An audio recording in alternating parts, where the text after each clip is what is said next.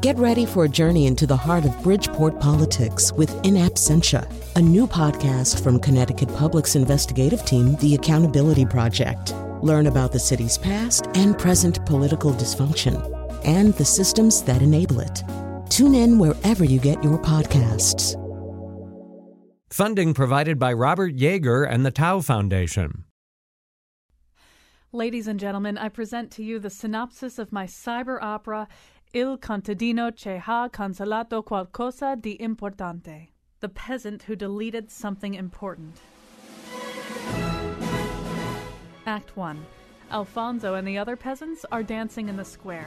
They have successfully gotten rid of the annoying pop ups on their computers. The beautiful Marcella steps forward and sings Ho dimenticato la password de finestre. I've forgot my Windows password. Act 2. The townspeople gather in a meadow under a warm morning sun to watch Prince Lenovo attempt the impossible.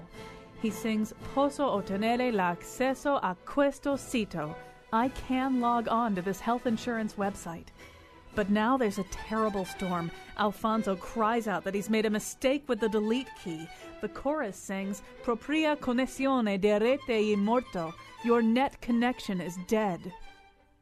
Act 3. A shepherd girl arrives with a system restore disc. She sings Spegnere quel muro di fuoco. Turn off that firewall. The computers begin to work again, but then the villain, Viroso, hurls their hard drives into the sea. Alfonso sings Per sempre avermo messaggi de errore. We will forever have error messages. He falls over, dead. The opera ends. Too dark? Today we're discussing the modern uses of opera. And now the lead tenor in the Wi Fi of Long Island.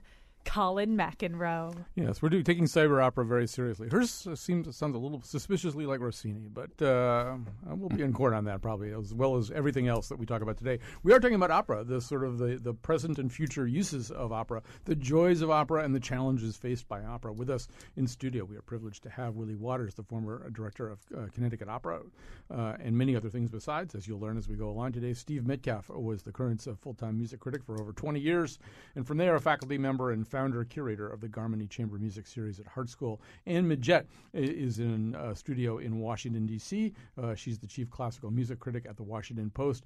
A little bit later in the show, you'll hear a pre recorded interview with Nico Muhly, who's sort of the bad boy of opera right now.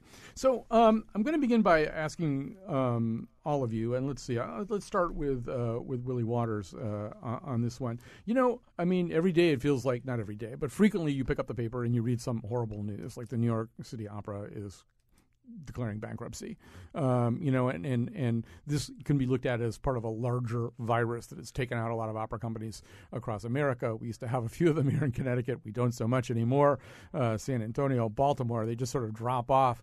Um, on the other hand, if you try to get a ticket to see one of these kind of um, uh, movie screen operas, one of these uh, one of these you know multiplexes where they devote a movie screen to you know to the actual showing of an opera, those tickets they sell out. I mean, they pack.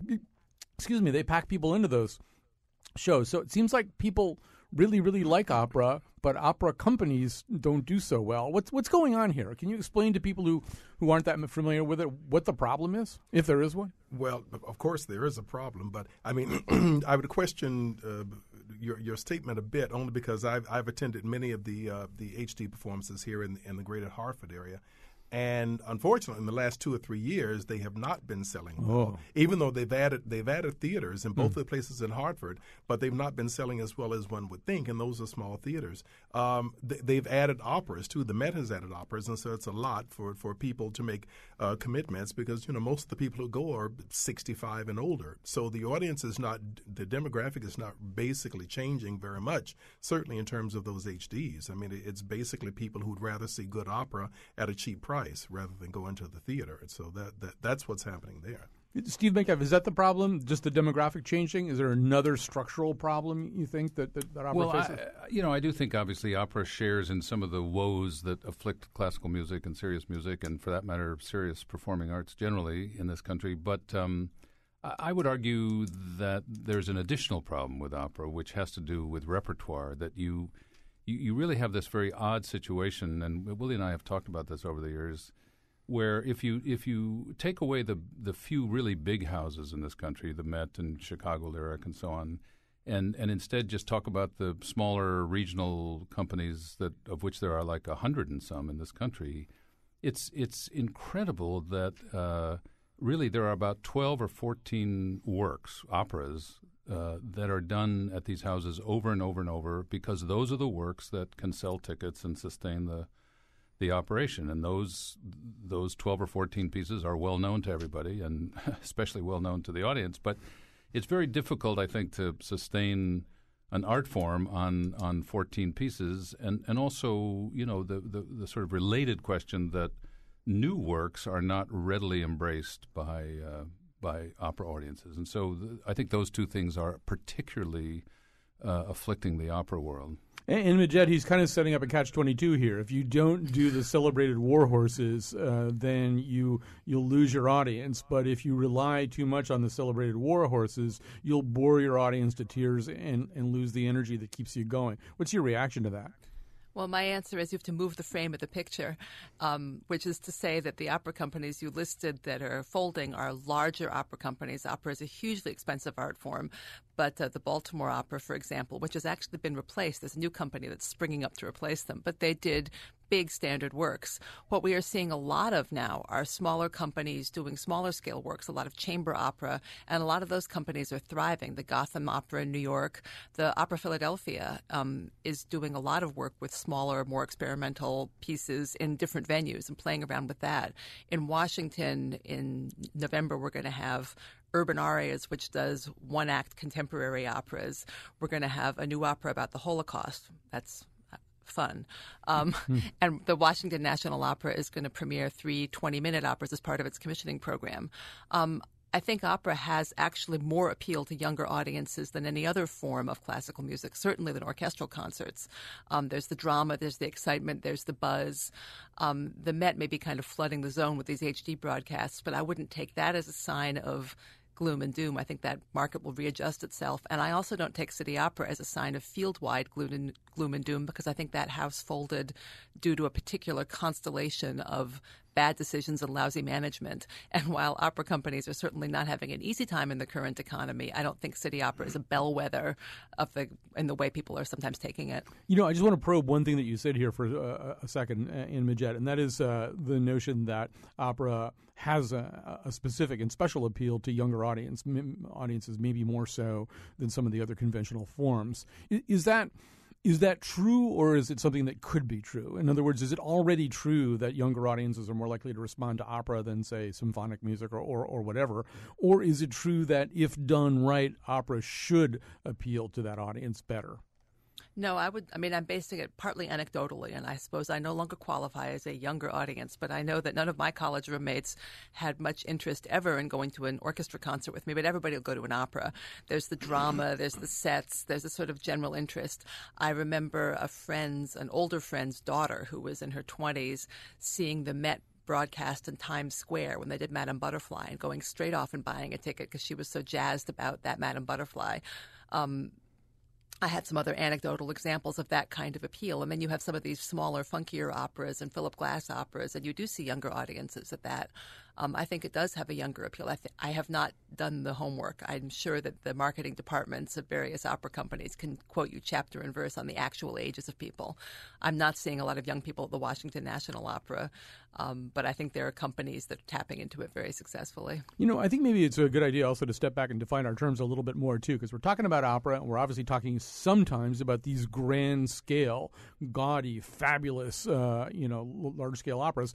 On the other hand, we're also talking about chamber opera, and I, I know whereof you speak to a certain degree. Every year, the New Haven Festival of Arts and Ideas has at least one fabulous, interesting looking, funky, small scale chamber opera. Um, but in some ways, I think for the average person who hasn't really followed trends in music, even the ability to link those two things as the same genre in their heads maybe uh, not entirely there umbilically. So um, maybe let's take a step back, Willie Waters. When we, when we talk about opera, what, what is an opera? What are we, if we're talking about the form, what is the form?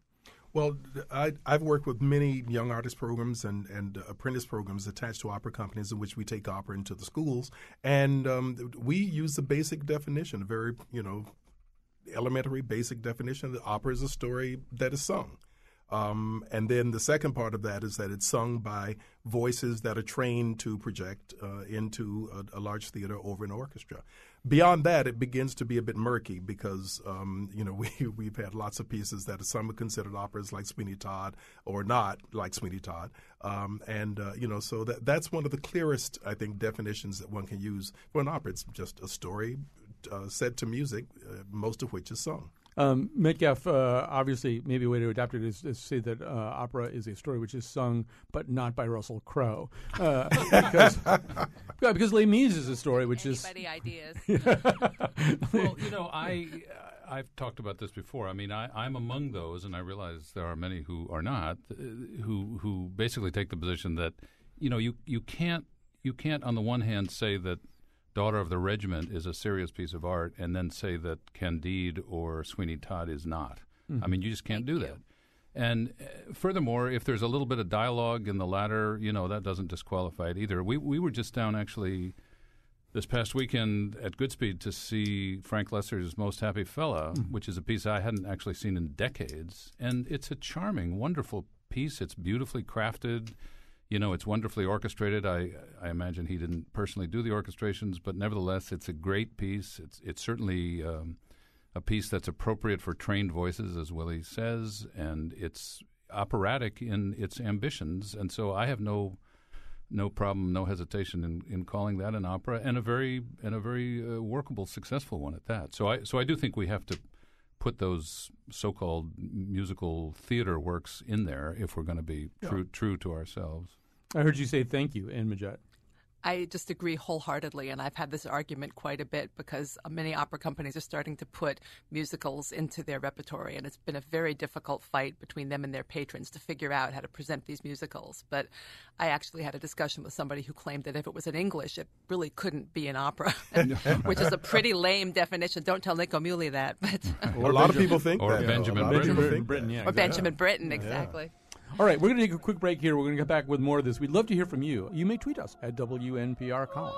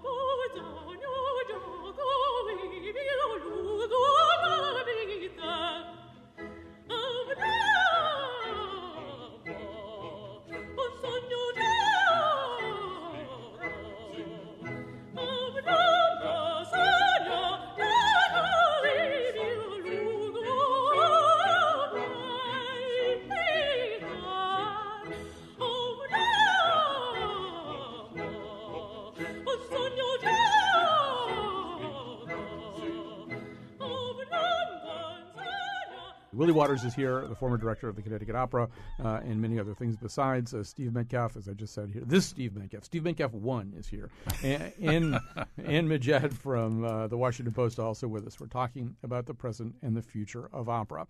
You know, uh, Anne Midgette, as, as we close this last segment, Anne Midgette, uh, as you closed the last segment, you were saying, you know, you talk to people sometimes who say if, if it's in English, it can't possibly be an opera. But, but what's really happening here, and we'll be talking to Nico Muhly, one of the uh, practitioners of this, is, is increasingly we're seeing operas that are about very contemporary things, uh, that are about the Achille Lauro hijacking. They're about Anna Nicole Smith. They're about they're as they say on Law, Law and Order, ripped from today's headlines.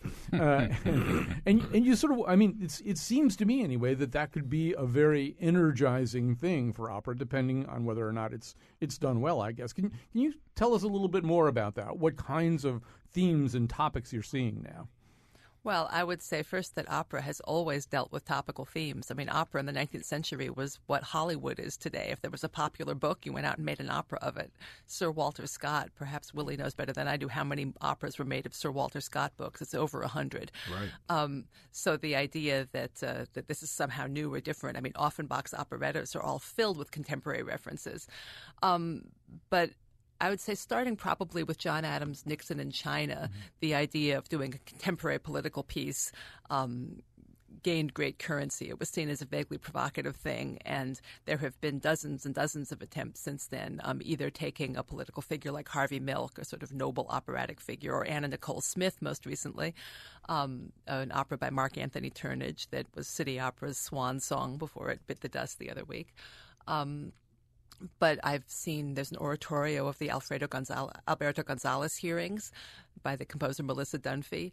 Basically, you can set anything you want. Um, opera is about there should be a dramatic element to opera, I guess, if I were throwing out definitions, and people seek that, and I, I fear a little bit seek relevance by grabbing contemporary topics. But I certainly would rather see Anna Nicole than yet another opera that's a setting of a famous player book.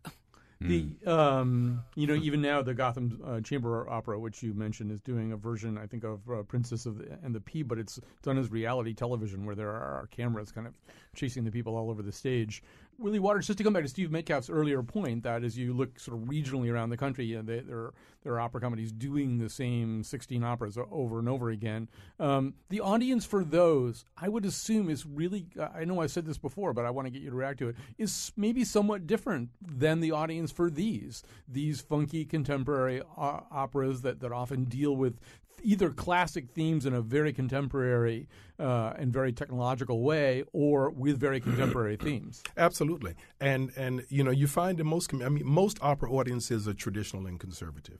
You know you have some companies like St. Louis, like Santa Fe, uh, New York City Opera in the, the earlier in its earlier days, um, which which try to to introduce new operas, new and interesting operas. Houston Grand Opera commissioned lots of operas in the, the 70s and 80s, but but you know it's hard to bring audiences along. And I think one of the major reasons is uh, certainly now we've taken uh, the arts out of the public schools, you know, to the point that kids are not getting exposure, you know, to to symphony, to opera, to to the arts in general. And so they they have nothing to fall back on. They have nothing to compare to, and they have no experience that will lead them to go into the in, into the theater. I see you fidgeting over there. Well, I, I, I was only um, thinking to myself, uh, and this was this was actually an idea that popped into my head as we were watching Most Happy Fella last week.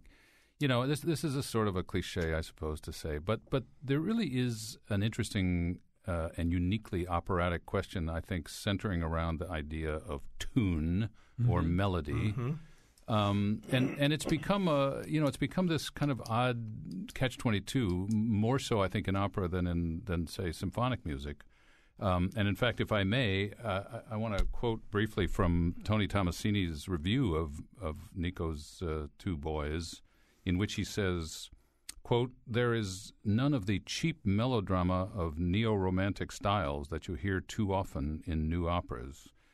um, unquote. Now, I, you know, I think we sort of know what he meant, and I think that you know maybe we even sort of agree with it. But on the other hand, it, it veers dangerously close to saying if you stop and, and have a sort of diatonic tune, you know, you're you're going to pay for it, and and there's a there's a sort of an odd contradiction going on. I think. Uh, even among hipper younger people, I think the idea of tune is not lost, and yet, and yet, you know, there's a there's a sense in which you know, critics and others uh, and other hipsters, you know, are are suspicious of it, and it's and it's a difficult corner that we've painted ourselves into. Well, you know, and, Anne Midgette, again, you know, he sets up kind of an interesting collision course here. On the one hand, you've got an audience that, uh, in the words of Stephen Sondheim, wants a tune you can hum, and then you've got I'll another. Let, I'll let you know when Stravinsky has a I'll hit. let you know when Stravinsky has a hit. and and on, on the other hand, you've got an audience that, that he's imputing um, a problem to with that. A pro- an audience that is going to listen to that song, uh, going to listen to that tune, that hummable part uh, of a modern opera, and say, "Well, that's not cool."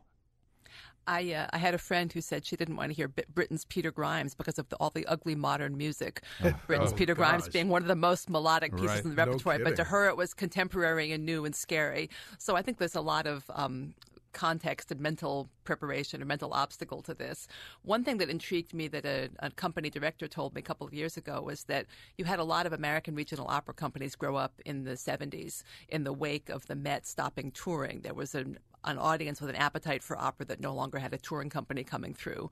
Regional operas grew up. Those audiences have now matured and they've heard a whole bunch of La Bohemes and they've heard a whole bunch of those 14 operas. And the audiences themselves are starting to get a little restless. Hmm. It's now evidently harder to sell a Rigoletto than it used to be, but they don't quite know what they want to replace it. And um, so you're seeing a lot more new opera at a lot more houses in the last couple of years than we had seen before that. Um, San Francisco did two new main stage operas within three months this calendar year, one in June and one in September. Um, the one in September based on Stephen King's novel Dolores Claiborne, if you want a topical topic, and um, the other one based on the Gospel according to Mary. Um, but I think that uh, there is more of a of an appetite for that kind of music. But then you're you're getting people who are indeed looking for tunes, and a large problem with a lot of contemporary opera, as you say, Stephen, is that um, there's a convoluted. Tortured quality to people trying to write well for the voice and write melodically without committing the sin of lapsing into an actual melody. And and it's complicated because I, I don't mind saying, and I have certainly irritated many of my friends with this. I don't mind saying that even though I have no problem calling Les Mis or Miss Saigon contemporary operas, I, I find that music very boring and derivative and dumb. And I think I Dreamed a Dream is one of the worst tunes of the last fifty years. And yet and yet I know plenty of people who who really you know find it very satisfying and and you know so I mean it it really is in the ear of the beholder in a kind of crazy way. But Willie, you know, you also know it when you hear it. I think that in general, Peter Grimes is a very compelling, or Wozzeck, a great example of an opera people think they're not going to like by Alban Berg because it's a contemporary, challengingly non-tonal piece, and yet it's incredibly powerful dramatically, incredibly beautifully constructed, and Right. it usually gets a very powerful reaction from the audience once they get into the theater. I mean, Willie, maybe this goes back to some of your points about education too, because ultimately, in order to have the thing that we're talking about, you've got to have a generation of composers who came along who were hip enough and cool enough to be making really interesting modern operas, but also sufficiently imbued in musical tradition so that they can write tuneful mo- you know, modern opera. So that uh, an idiot like me, I might be really attracted to the idea of wow, a Stephen King novel that you turned into an. I mean, I'll go see that. But then if I'm assaulted with kind of a lot of atonal music that I'm just you know not cool enough to handle then that might be my last visit to the opera but but is part of it just you know the creators the composers having those people who can kind of work both sides of that street Well, sometimes yes, sometimes no. I mean, I would like to, you know, when when I was coming up in the operatic world, I mean, we would say there were a lot of contemporary operas that were sort of classroom exercises that composers wrote them for their own edification and not for audiences. Because certainly at that time, we're talking about the 70s and 80s, um, audiences were indeed, as I think they still are, traditional and conservative. So it's hard. It's hard to get people, you know, to do something new and different in opera, and it's very strange because in most other things in our lives, we we do things, we change, we do new things all the time. But for some reason in opera, we get stuck in you know something that keeps us from going further. And I I maintain though that if we can get people into the theater, we can make the case for a lot of these pieces. But it's getting them there that's the problem. let me go you go ahead Well, I just want to say, if, to, just to take the melody idea one tortured step further, you know, Sondheim, who you just quoted, Colin, uh, from from Merrily, you know, is is a very instructive example. Of course, he's an instructive example about a lot of things. But I mean, in the in, in the narrow question of, of melody, you know, how many times do we read or hear from people about, you know, Sondheim? You know, I, I enjoy the shows, but they're just, you know, where are the tunes? Where where are the melodies, a la Richard Rodgers and stuff? Well, of course, I think most of us who spend half a minute with Sunday in the Park or Into the Woods or Sweeney certainly would say, you know, these are fantastic There are lots of melodies. melodies, and then they are every bit the equal of Rodgers and and and Gershwin and whatever. You know, so so clearly melody and modernism, you know, are are wrapped in this kind of complicated dance that that I'm not sure we've uh, figured out yet. Let me grab a Well, call let's here. remember Yeah. that when Carmen, I'm sorry, when Carmen premiered, people hated it because it had no melody. Just remember. Yeah, but Yeah. about but about ten years later, that was all gone away. I mean, most of Yes. most of the standard rep operas were standard rep within eight or ten years. Let me grab a call here from uh, Carolyn in Wolcott. Uh, we're going to have a, an interview with Nicole Muhly and just Nico Muhly in just a second here, but uh, here's uh, Carolyn in Wolcott. Hi. I'm a private voice instructor. I teach at Summit Studios in Manchester, and I am very much enjoying this conversation. Um, what I have to say, though, I was agreeing with um, what you guys were saying before about getting kids, you know, exposed to opera and just getting rid of their even negative connotations that they might have about it. But I feel like, um, you know, being an instructor, half the time it's getting it past the parents, which I find very strange. um, you know, kids, parents want their kids to be studying for, you know, their American Idol debut as opposed to the longevity of their singing voices. And I just, I was wondering what your guest had to say about that. Parents who don't foster this, you're nodding. Well, uh, So Well- you have to answer. Or, or Ann, you can answer. And then yeah, go ahead. I was just going to say that I think that the lack of arts education is a symptom rather than a cause to begin with. And I think what you've just said about the parents really bears that out because if today's generation doesn't have arts education, the parents' generation did have some arts education and it didn't make a huge difference. I think our society is shifting in powerful ways and that arts education today would be a very different thing than it was in the 50s. It wouldn't focus only on classical music, nor should it, because our society is a much bigger place musically than only classical music, much as I love that. Um, but I think that I, I've said over and over, I think it's the 40 and 50 year olds, 30, 40, and 50 year olds people should be really working to target because that's the generation that's really stopped going. Um, and if they don't go, the kids aren't going to follow them.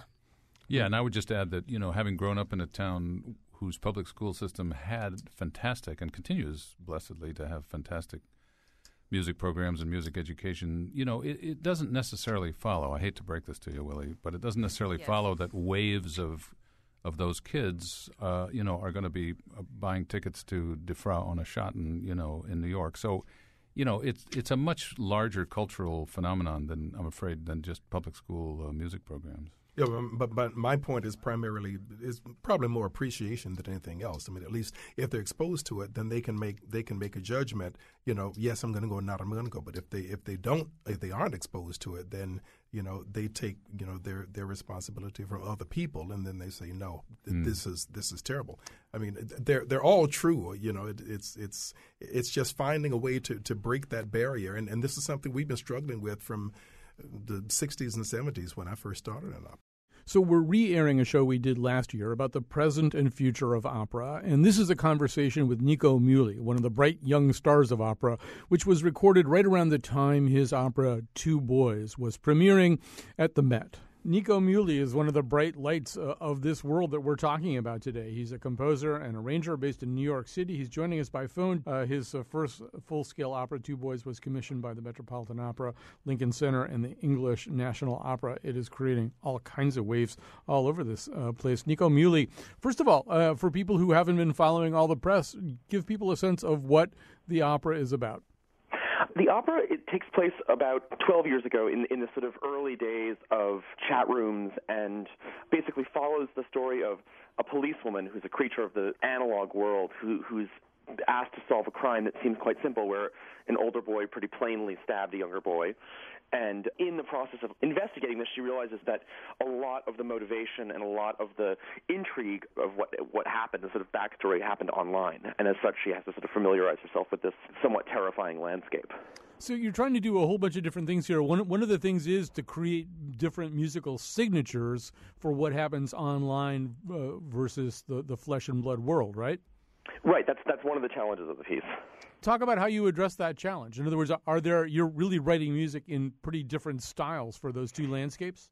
style is a weird and loaded word. I mean, I tried to do it as best I could. First of all, it's it's an entirely acoustic opera, so I, I didn't avail myself of any synthesizers or, or pre-recorded elements. So instead, what you have is that the chorus becomes part of the texture of the online world. And so what I did was I, I wrote very simple harmonic music for them, but then gave each chorister a separate piece of text to repeat on sort of any any given note. So what you end up with is, is this kind of shimmering bowl of kind of infinite information. Um, let's give people a sense of this. Uh, we'll we'll play just a little bit of uh, the Act Two chorus. I saw you in algebra.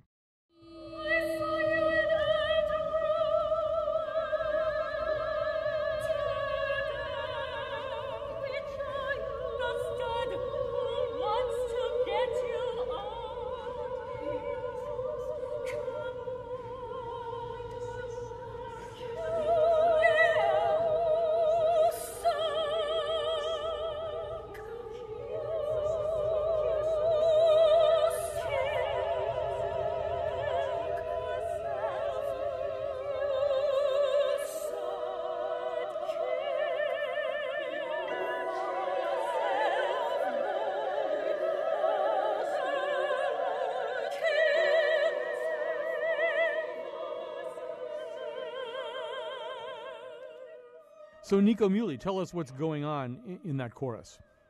What's going on in that chorus is that we've we've just had a very intense real life interaction. Uh, it's the first meeting in actual flesh space between these two boys, and as their relationship sort of intensifies, the chorus starts painting this very milky picture of life online, during which the text that Megan Meier, um, who was a young girl who killed herself a couple of years ago, it was the, text that she was sent um, right before she she um, hanged herself, sung by two members of the of the Metropolitan Opera Chorus. Um, so what you have is this this idea that even if you're casually observing online, there's always someone cajoling someone else to do something terrible, or someone sort of emotionally manipulating someone else. Throughout the opera, we have uh, this, you know, very high-sounding music, this very high-culture-sounding music. But what's coming out of people's mouths is often the sort of more pedestrian kind of speech that one encounters in high school, that one encounters in middle school, that one encounters online. And obviously, it's meant quite seriously. Do you feel that there's a, a, little bit of a tension sometimes between just the majesty of the music and, and what people are actually saying? I would disagree r- right from the beginning of your statement that, okay. that, there is music that sounds like high culture. That sounds like a very that that seems like a very a very strange thing for one human being to say to another human being. So I'd, I'd advise you to to rethink that just as it relates to your own life. But also, I mean, I think opera has always concerned itself not with being lofty at all, but by being quite mundane. I mean, in, in the beginning of the Marriage of Figaro is, is essentially a, is essentially a trip to Home Depot. I mean, it's not it doesn't get poetic until much later. So no, I mean, I think there's a tension because the language itself is not very poetic the way people speak to each other online. But that's sort of what we were going for. So it's del- it's deliberately tense. So uh, in a way, uh, you've prefaced my next question, which is that you you're obviously sort of mining, as a lot of people writing opera these days are, mining contemporary events for operatic subjects. Uh, I'm assuming what you would say is this this really isn't necessarily all that new. It's just that when what we look at classic opera, what we don't understand is that they were essentially doing the same thing. Yes, quite. And I think you know, and, opera has always engaged, you know, either super directly or in in a kind of code with the world it, it inhabits, if that makes sense. Like you know, I think in a lot of Mozart operas, of course, you, they can be read allegorically as you know representations of his community it's a strange thing to think that opera needs to concern itself only with mythic. I mean, I think there's so many examples of the operatic in our daily lives that that sort of makes sense to me.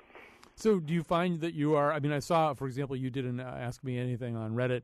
Uh, somebody asked you about uh, other operatic subjects, and you directed them to a New York Magazine article about uh, a divorce within the Orthodox Jewish community that, according to New York Magazine, has achieved the status of urban legend in Orthodox communities from New York to Jerusalem. It involves accusations of, of bribery. It's being called a Hasidic version of Jarndyce versus Jarndyce, the, the Dickens Bleak House oh, it's case. amazing. I mean, what's amazing about that is that it's so specific to this one one community, but it's also something that we all we all totally understand, which is the complicated ways in which an arranged marriage can go can go south. In other words, as you're but as you're encountering the real world, you're encountering the news around you. To you, that's opera, operatic fodder.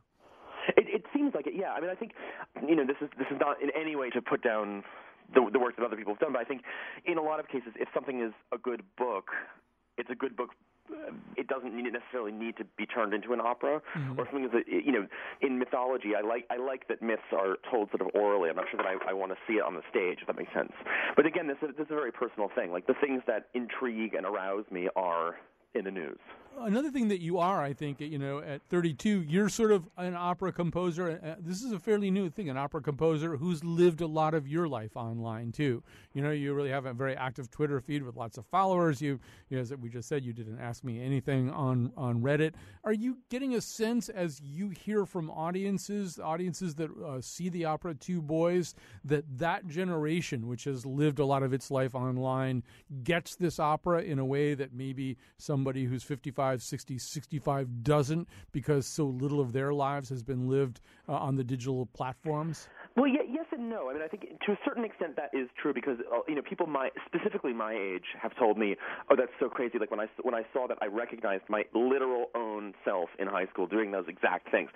But in this opera, our narrator is an offline creature. This is a woman who mm-hmm. this is a woman who belong who is in her 50s, we assume, and who belongs to a generation who's used to getting information and used to getting she's used to having information presented to her in a very specifically analog way. So in that sense, I think the, you know the opera shouldn't be alienating to people in their 50s and 60s, and, and in fact they have a they have a very good sort of tour guide through hell in this offline detective. Do you also sense in the work that you're doing right now? Obviously, you are heir to a, a modern tradition that includes Philip Glass and uh, and Steve Reich and Meredith Monk and, and, people like that. But you also cite as influences uh, people like Paul Simon, Tracy Chapman, uh, Sufjan Stevens is somebody I know you've already collaborated with. Is there kind of a sense now that what opera is uh, is a little less segregated and, and that a lot of different kinds or styles of, of musical composers can work in the, the, the opera genre? Um, yes and no. I mean, I don't really worry too much about genre because it stopped being relevant when they closed the record stores, right? Mm-hmm. And opera used to be, as you pointed out, opera used to be the craziest place in the record store. Like you'd you'd walk into the store, and then you have to go into the classical section, which itself was you know cordoned off, and then and you know it felt like you were buying porn, right? And then you went into the opera section, and it was even crazier, and the, and the people were even more kind of dire. I'm not sure that it's a question of the style of music. I mean, I think the piece that I just wrote is a very specific construction. It's a grand opera. It's for unamplified singers and orchestra.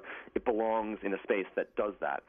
Which isn't to say that something like that there isn't room for something like Steve Reich's The Cave, which I think is one of the high water marks of like Western civilization, which is for you know a small ensemble of amplified instruments, a small ensemble of amplified voices, um, and a bunch of video screens. It's I just don't worry too much about it.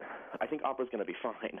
You think opera's going to be fine? I mean, structurally, as you look around the country in places that are not the Met, obviously the the classic style of doing opera is harder and harder to do. The economics really militate against the form in a lot of ways. Although, uh, obviously, if you're sort of following chamber orchestra, an awful lot of the really exciting artistic statements being made these days are being made as chamber opera. When you say opera is going to be fine, what do you mean?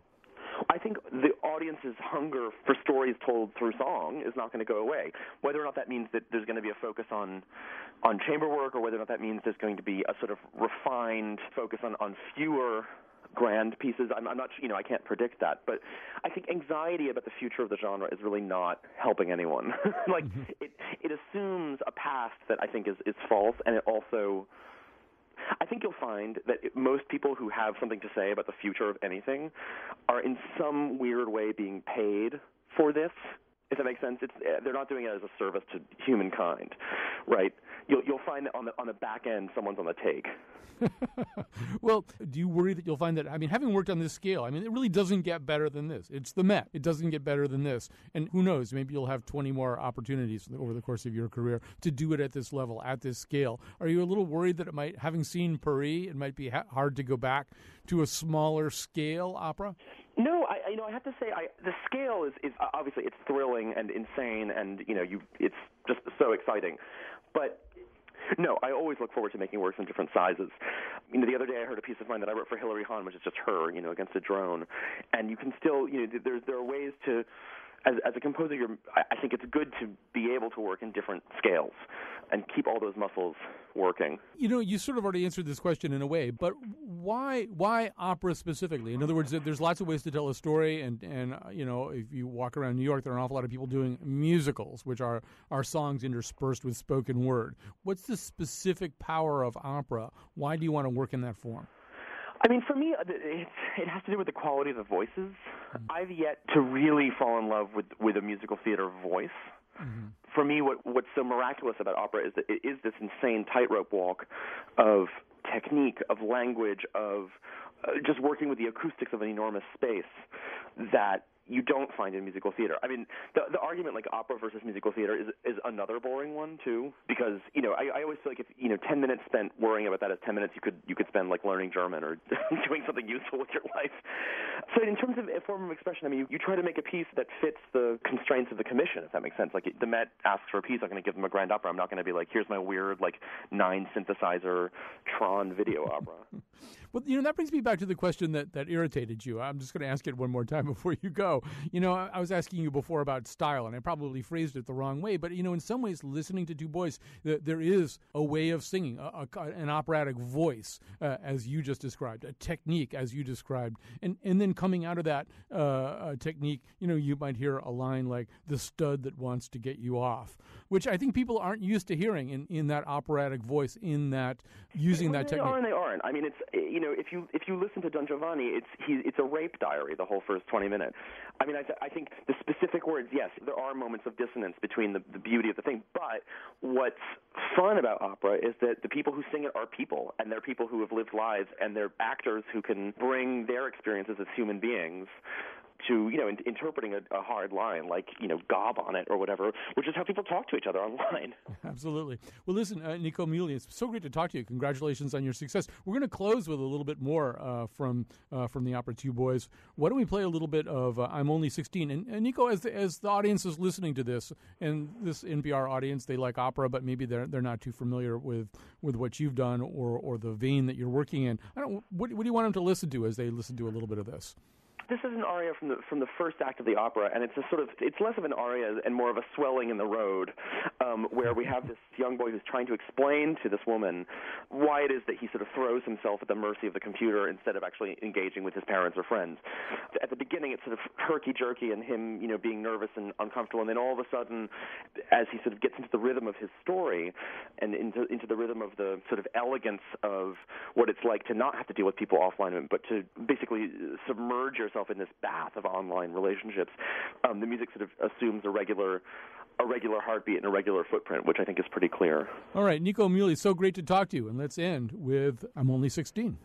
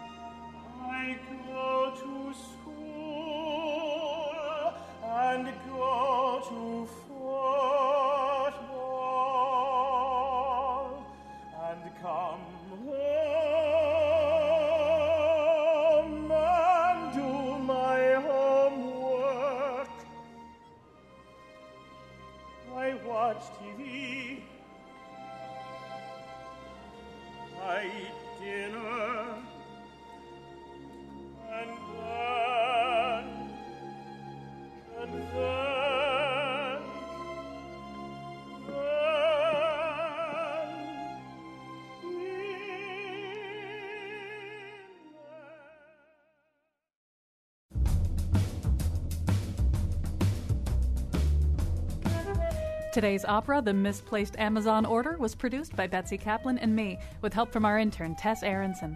The part of Bill Curry was played by Placido Domingo.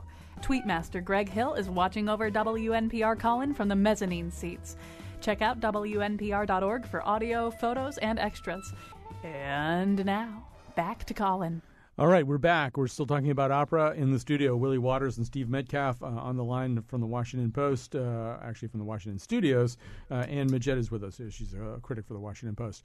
So much to cover and so little time that's left. Um, Anne uh, I think it's fair to say that actually you, you weren't entirely a, a, fan of Nico Muhly's opera. So um, if you didn't like it, what didn't you like about it? Did you not like it as opera, or, or did you just not like the music? No, I thought I thought the choral writing was wonderful. I thought he had some of the same trouble with the arias that we were talking about before. It's difficult to write well for the solo voice and to figure out how you want to do that dramatically. And I thought the libretto was a big problem. I thought it was odd that somebody as hip and with it as Nico presented a piece that was really about sort of the perils of this evil place, the internet, which was I think largely based on the um, input from the librettist who was an older person who maybe wasn't quite as plugged into the internet. But it became this very sort of moralistic tale about these horrible identity shifts that can happen on the internet, which we all know about. But it seemed a little, a little naive to me. I didn't. There was a lot of great. There were a lot of great things about it, and the performances were super. There was some really good singing, but I was a little disappointed overall.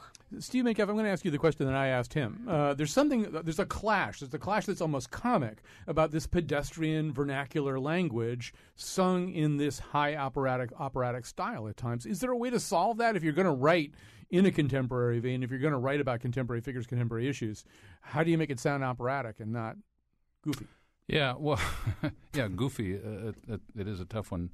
Well, you know, in a way, it, it kind of reminds me of yet another another Sondheim lesson here. You know, people have asked Sondheim over the years um, whether whether he thinks his shows are operas, and and he very often answers by saying that he he is not a fan of the sort of trained, you know, operatic, if you will, voice, and that and that when he thinks of his material, he thinks of it as being rendered more by you know kind of straight ahead Broadway voices, non legit voices, as some people say in the business. Um, and I think that's what I think that's what ordinary people perceive. I mean, it's even even little kids. You know, when you talk about opera, they suddenly you know do, do, this do this kind of uh, uh, parody of, of, of what they think a you know serious voice sounds like. And I think that's the problem. We're not accustomed to hearing those kinds of words come out of that kind of voice. You know, Willie, is there is there some fundamental bargain that we could almost lose here that is at the heart, at least, of the classical understanding of opera. You know, the more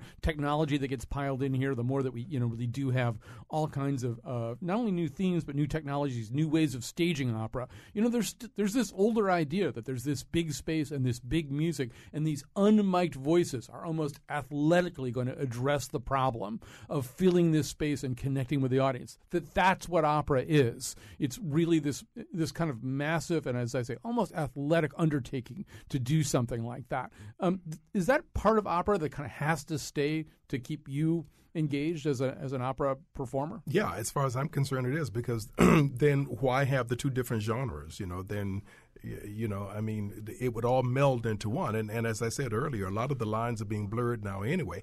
But but one of the distinctive things about opera is the use of the human voice, the way the voice is trained, and the way the voice is used to perform this music, which generally is not done um, in musical theater. Although there are a lot of legit uh, theater voices, you know, that sing a lot of you know legit things in theater, but it's not just as prominent uh, or, or, as prevalent in, in, musical theater. But I, I think that's an important part about opera, and I don't think we should apologize for it. You know, that's what it is, and people just have to get used to it. But it's that getting used to that that becomes the problem. And as a May quick... I play devil's advocate for a minute? That Broadway was not amplified exactly. two generations right, ago. Right, exactly. Right, Broadway singers were legitimate voices in the yeah. sense that opera voices are. And that distinction is so recent that it feels funny to me to push Broadway away as not legitimate exactly. when the John Raitts and Mary Martins of this world and Ethel Merman, goodness knows, had amazing voices. I agree. But I it's agree. still but it's still true at, at another level that, that a lot of the early so called crossover albums in which opera singers, you know, attempted to sing Gershwin and Porter and stuff were were fairly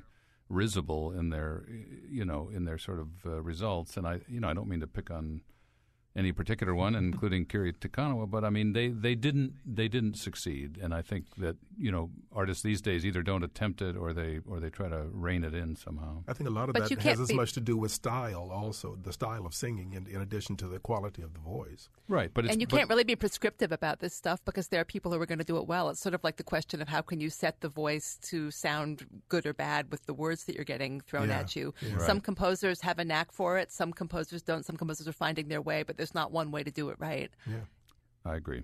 All right, I, I don't dare ask another question because we're essentially out of time here. This has been really uh, fun, though. Uh, Willie Waters, uh, great to have you in studio. Steve Thank. Metcalf, uh, also great to have you back. Anne Midgette, first time uh, from the Washington Post. I'm sure we'll talk to you again. She's chief uh, classical music critic at the Washington Post. We also talked to Nico Muhly.